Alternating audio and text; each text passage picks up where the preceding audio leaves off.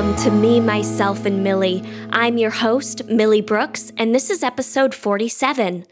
Well, you guys, the time has come to rebrand the podcast. I know, I know. It's been something that I've been sitting on for a while. And honestly, I'm just not feeling very drawn to the pop culture and hot gossip theme anymore. It was great while it lasted, and we all have to start somewhere, right? But the podcast created a heartbeat of its own and went in a different direction. So I've decided to make a permanent change and make me, myself, and Millie a podcast all about fertility and different pathways to parenthood, hosted by yours truly, infertility sleuth, Millie Brooks.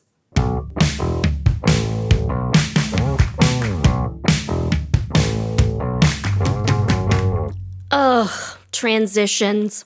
They're so hard, aren't they? But I have a feeling in the long run that the podcast will have a deeper impact if we stick with the theme of infertility. So, on that note, today we are going to talk to Parijat Deshpande about managing trauma and grief after infertility and loss. Parijat is a perinatal mind body wellness counselor, high risk pregnancy expert, speaker, and author who guides women to quickly and effectively release their stress during their high risk pregnancy so that they can manage their complications and give their baby a strong start to life. Parijat is also the host of the popular podcast Delivering Miracles. You should check that out. That discusses the real, raw side of family building, including infertility, loss, high risk pregnancy, bed rest, prematurity, and healing once a baby comes home. So that's a little bit about Parijat. But before we get to that conversation, please take 30 seconds today to rate, review, and subscribe to me, myself, and Millie. If you have 60 seconds, please write us a review in the comments section of Apple Podcasts. Your support really helps the show to thrive, and your words carry so much weight. Um, and it all helps you know, get the message out that people are not alone when going through infertility. Um, it's all so appreciated. So do that today, and um, I'll love you forever. Thanks, guys.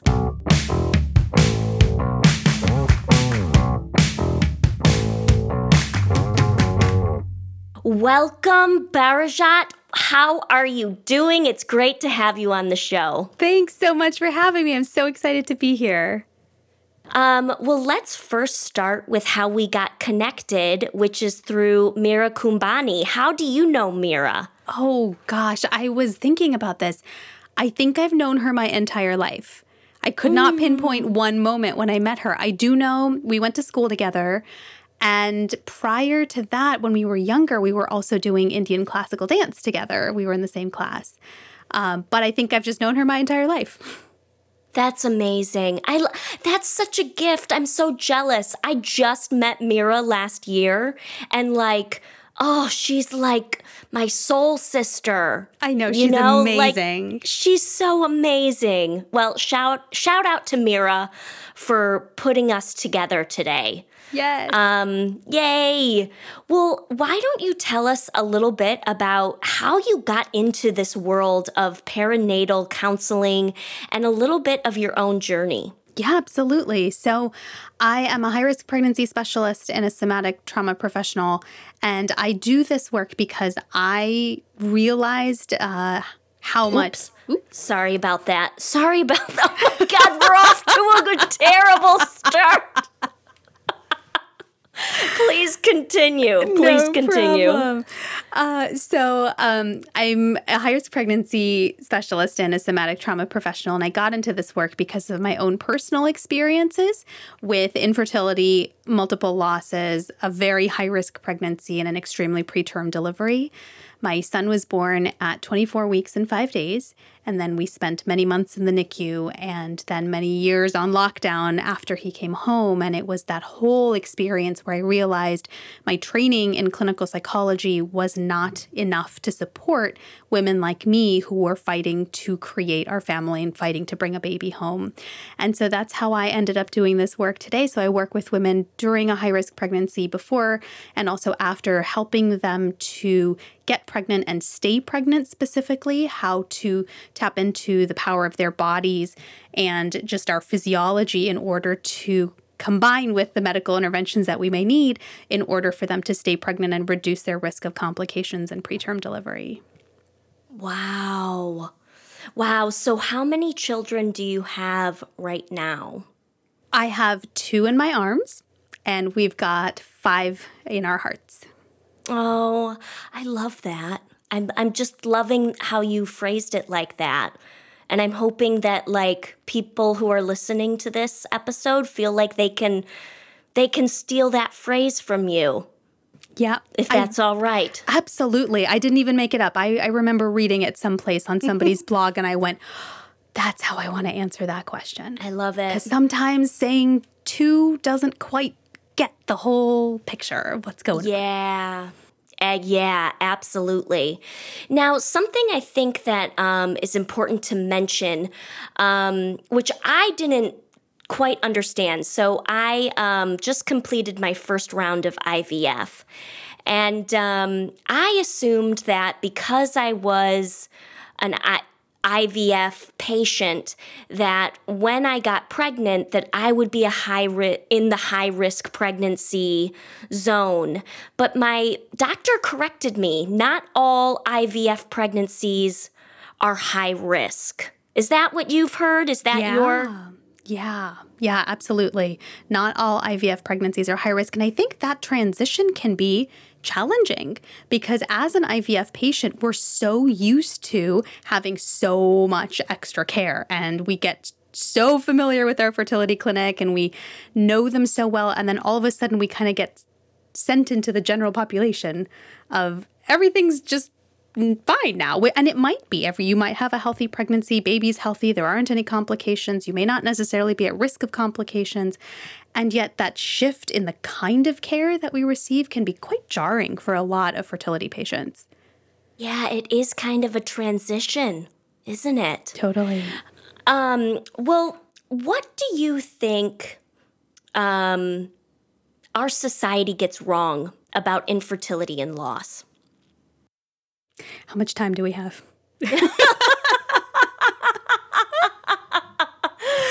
You have the floor. Take as much time as you need. Oh my goodness, there's so much. There's so much. I mean, I love how much more conversation there is around infertility and loss. It's becoming more normalized, so much more than even just five, six years ago, which is wonderful and amazing. So appreciative of people who have large platforms who are willing and open to share their stories and their experiences and all of that. And so many organizations that are advocating uh, for families like ours. And there's just so much kind of, I think, ingrained in culture that is so counter to the biology of what is part of infertility and loss. Um, I think the idea that you can quote unquote just relax and get pregnant is one that drives me nuts. Because and and this is me saying this as somebody who is specializing in stress physiology. That advice does not follow biology. It's it it doesn't work. so for so many reasons it drives me nuts that this is what people say so frequently. Um, I think in line with that too is the idea that you can replace the a life or the potential of life with another life. Uh, and what I mean by that is if you lose an embryo, let's say it doesn't survive thaw, or you transfer it and you miscarry really early, or you miscarry late, or it doesn't matter, where wherever that loss happens, well, you can just try again. Sure, maybe, the new life that you'll try for is not a replacement for the life that you lost. And I think that really hits home for me also on a personal level is it's not just about well just adopt or just try again any i think really anything that starts with a just is probably terrible yeah, advice to we give. We need to take that out of our vocabulary as a society. Exactly. And so I think I'd really like to hit that home is just is that when there is the loss of a life or a potential of life that it's not replaceable with a new life and so even though and, I, and this is why i answered the question that i did is yes i've got two amazing children at home and actually if you look at our life from the outside we I have one boy, one girl. I literally have a white picket fence in our new house. Like it's just from the outside, you're like nailed it's a pretty picture. yes. Yes but behind the scenes you don't know. And no nobody knows. And and it's not necessarily your responsibility to educate everybody certainly not. And so if you're hearing these stories of people um, to be really mindful of that there might be more than they're what they're sharing and there might be more than what you can see from the outside. I love that. I love that. There's there's just always you never know the struggle that's really going on behind closed doors do ya? Totally um, well, in your podcast, Delivering Miracles, you talk about the trauma that accompanies the infertility journey. Um, can you tell us a little bit more about that? Yeah. So I'll start with this trauma is not based in the event. So just because you went through IVF and I went through IVF, that does not make IVF inherently traumatic. It is how the event is encoded in each of our bodies that makes that an experience of trauma. And so we don't we we like to think about it from a very individual perspective that it's not necessarily IVF that's traumatic or fertility treatment that's traumatic or preterm birth that's traumatic. It is what was happening in your body at that time when it was happening. And that's why there's no one thing that I can say this is the part of the fertility journey that is traumatic for everyone because there is nothing but from my experience of working with clients, it's really any number of things. It can be the, all the ultrasounds, it can be the injections, it can be the wait it can be the many, many moments of waiting and uncertainty. It can be the losses, whether that's a death loss or a non death loss that accompanies the fertility and infertility journey. There's so many different aspects of it. And what happens is, whatever that moment or moments were, your body goes into survival mode because something feels dangerous. And I can tell you from my personal experience, my first loss was due to a ruptured ectopic, which was actually life threatening. And so when we did IVF, the idea of getting pregnant again was terrifying because the last time I was pregnant, I almost died. And so things like that are encoded as dangerous. And if we stay in that danger mode, if we stay in that survival mode, our nervous system kind of becomes frozen in that state of fight, flight, or freeze. And in that frozen state, that's what we experience as trauma. And so, again, just to kind of reiterate, it's not the event that causes that. It is when you were going through it, did something feel dangerous? And then were you frozen in that state? Um, sometimes we are able to discharge that survival energy, and then that's not encoded as trauma, but sometimes we get frozen up there.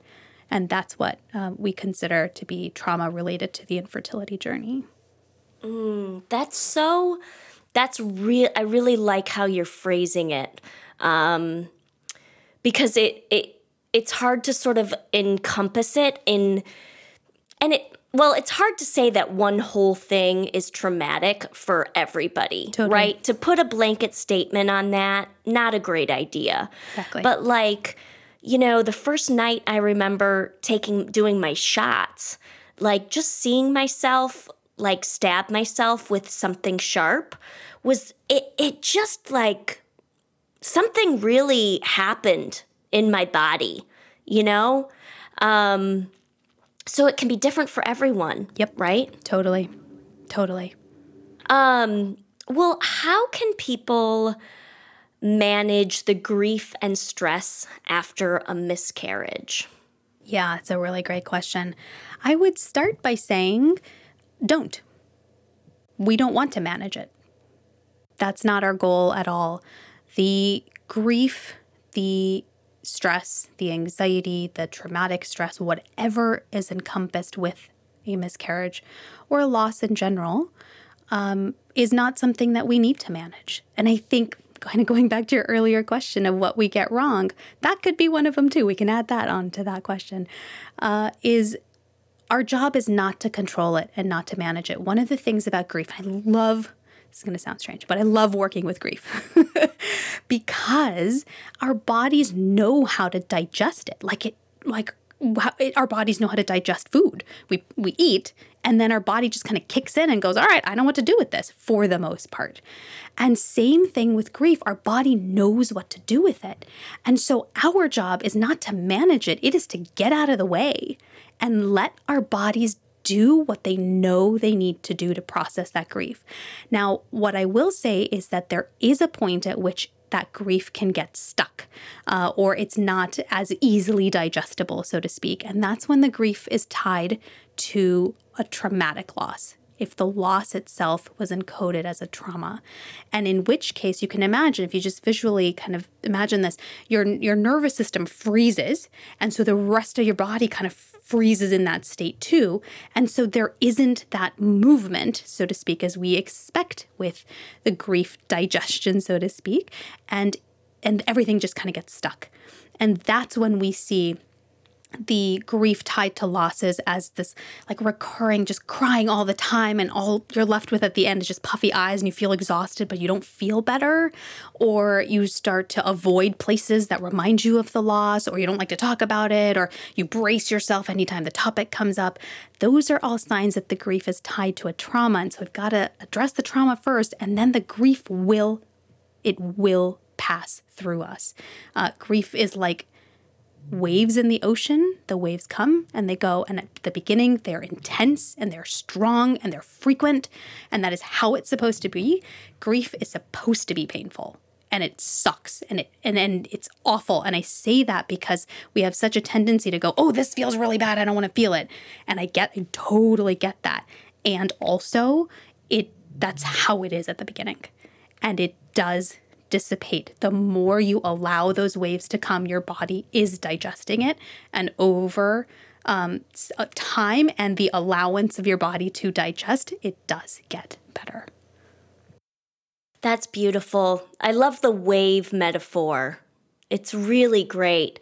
Um, and I also, you know, I can really relate to the grief feeling icky and you wanting it to not feel that way and you just want to expel it. You're like, yep. um, and for me personally, um, I want to try to control it too and make it look a certain way, right? Totally. How can we how can we control our grief less, maybe?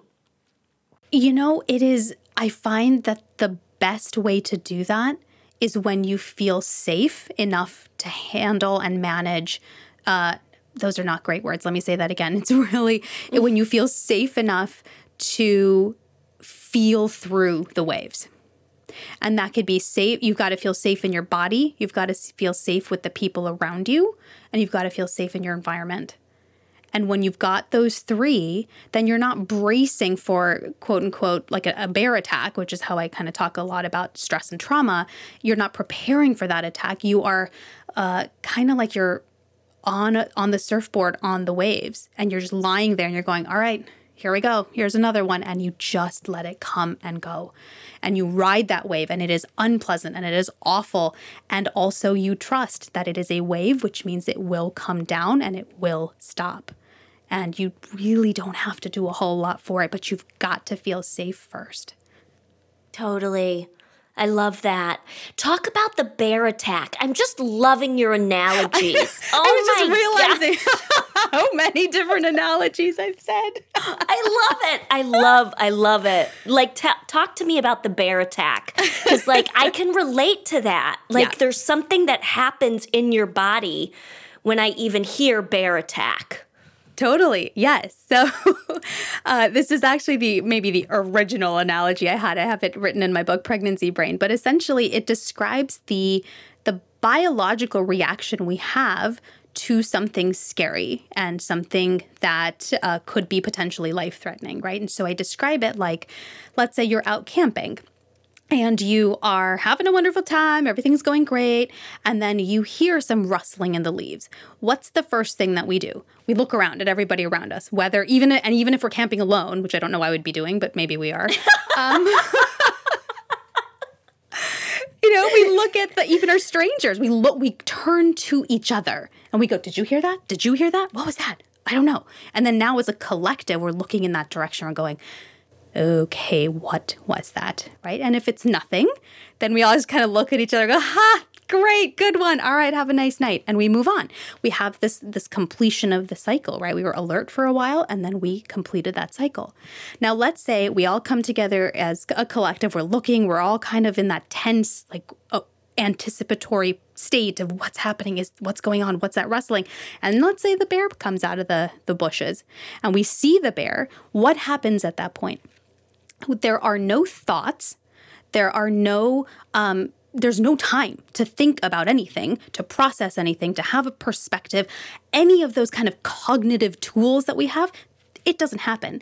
Our body actually shuts down parts of our brain that are non essential for survival and ramps up the parts of our brain and our body that are essential to keep us alive, including all the parts of our body that would be required to either fight the bear or to run from the bear. And that's all that matters in that moment. And so we'll go with the majority of us will probably run from the bear. And so we get mobilized and we go and we're running and we're running and we're running until we maybe find a safe cave. We hang out there, catch our breath, we check check around like do we still hear it? What's going on? And then we keep running until we get to our car and then we go home. Right? And that analogy is designed to show you the the physiological cycle of stress. Stress is not an event, it is not a moment, it is an actual physiological chain reaction that happens at a cellular level when we identify a threat.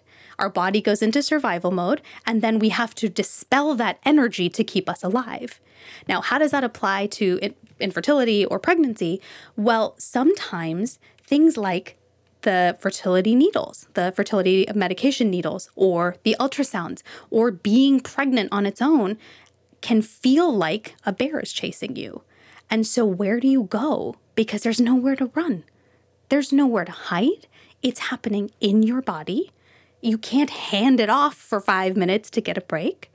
And the reason that I talk about this so much is be- especially in this very physical, visceral experience of fertility treatments and pregnancy, we have to find a way to complete that stress cycle.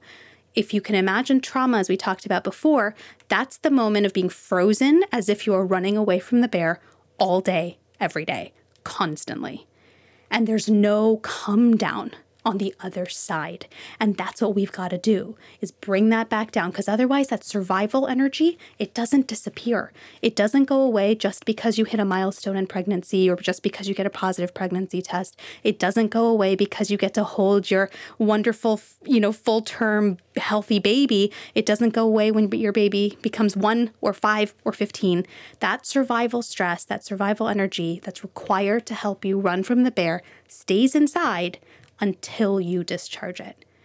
And the and the reason why I do this work is because we know that that survival stress, that survival energy from running away from the bear can act as a risk factor for pregnancy complications and preterm delivery.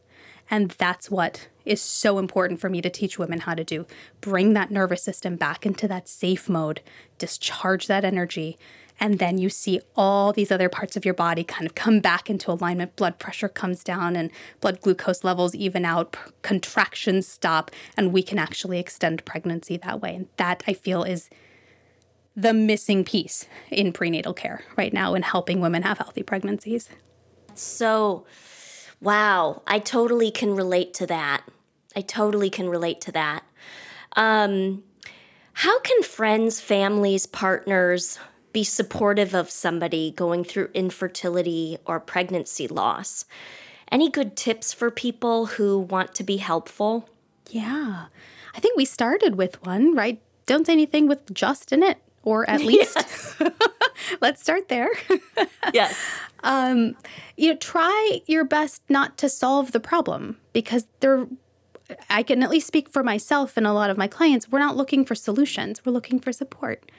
And and there's sometimes there is no solution. And and we really just have to sit with the realities of what we are going through. And so listening more than talking, keeping your ears open and really addressing uh, the the need to fix often comes from our own discomfort with hearing somebody else's stories.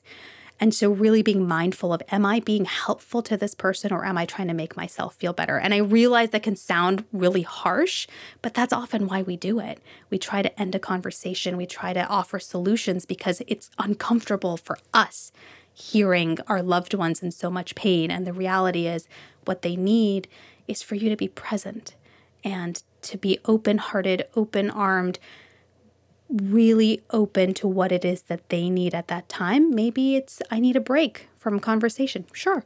Maybe it's, hey, entertain me with something random going on in the world. Sure. Maybe it's, hey, let me tell you what really happened that day and allow for that to be possible. And if you can't, it's totally okay to say that. It's totally okay to be honest with yourself and be honest with your loved one and say, This is how I can help. And somehow conveying in a really honest and supportive way, This is really hard for me to hear. Yeah, I love that.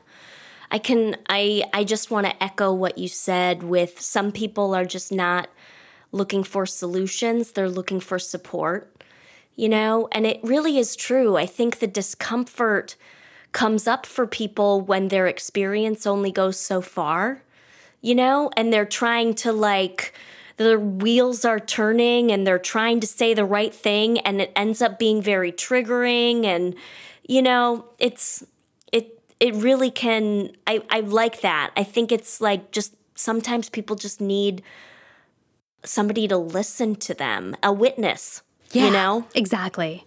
Exactly. Um, what makes your blood boil about the world of family pl- family building? I think it is so much of uh, what I shared earlier is the expectation that the outcome erases the pain to get there. If I had to put it very succinctly, I think that's what it is. We cannot look at the the end result and say, okay, well, everything else is gone. It's better now, right? It's over now, right? It's not. And that's not to say we can't heal. Certainly, that's not at all what I'm trying to say. But it's that the entire journey is valid. All the ups and downs, all the heartbreak, all the wonderful moments, they can all coexist. And I think tied to that is um, this expectation that you cannot be grateful and grieving at the same time. That drives me nuts. Those two coexist. Our the human experience and the fertility experience and pregnancy experience is so complex. We cannot simplify it that much. We are absolutely capable of feeling both of those equally intensely at the same time. And I think the the last piece that I'll say about that is that stress, traumatic stress, grief causes infertility or pregnancy complications. And what you'll that that is not true. It does not cause them i know. Oh, god all. it makes me crazy when i hear that. And and when i hear exactly when i hear that and when i hear the opposite of people going no there's no place the, the stress has nothing to do with this that's also wrong we as humans, again, biologically, are far too complex to say one thing does or does not affect it. What we do know is that, like I described, it's stress is not an event, it is not a thought. It is a physiological chain reaction that happens for any number of reasons. And the endocrine and the immune changes that happen because of that do play a role. Does it cause infertility? No, of course not. But very little do we know that actually causes directly infertility. They're all pieces of a big puzzle. And I hate that we expect women to be okay with an incomplete puzzle because we're uncomfortable talking about some of those pieces. So, those are kind of my big ones. Just I love it. So angry. I love it. Um, anything you wish you knew before you got into this industry?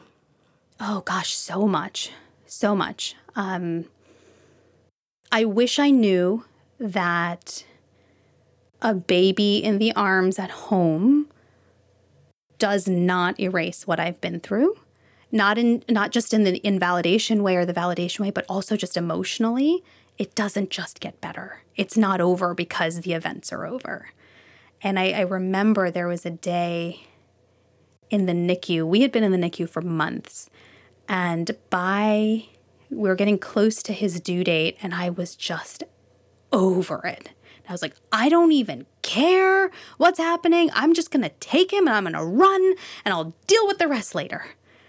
And and I know a lot of NICU moms feel that way. I know a lot of even after infertility, when we're in pregnancy, we often feel that way. Like when we shift to the next phase, we go, okay, it's just gonna be over and it's gonna feel great. And in some ways, yes, having him home was wonderful. And it also came as such a shock when I'm like, why am I not elated all the time? Why am I not so excited all the time? Because that was the expectation. And so, for anyone who's listening to this and feeling that way, I really want to hit home. It's not you. You're not ungrateful. You're not being too negative. You have been through so much, and it's not an on off switch just because baby comes home. Yeah, I think that's so great. I really appreciate that sentiment. Any advice for anyone listening to this show and going through infertility and loss? I would say continue to trust your body. Your body knows what you need. If it's to tune everything out and take a day to sleep, go ahead and do that. If it's, I need to call everybody I know and have a Zoom party because I just need to feel connected, go ahead and do that. Nobody knows your body like you do. There's not a single medical provider, not a single expert or professional anywhere on this planet that knows your body better than you do. Trust that, lead with that, and make sure there's a place on your prenatal care team for that voice because it is essential. Absolutely. Absolutely. Um, well, how can people find you and connect with you and hear more about what, hear more wisdom from you? Oh, you're so sweet. Um, yeah, I uh, you can find me on my website at parijatdeshpande.com is my full name.com. I also tend to hang out on Instagram, so you can follow me at healthy.highriskpregnancy.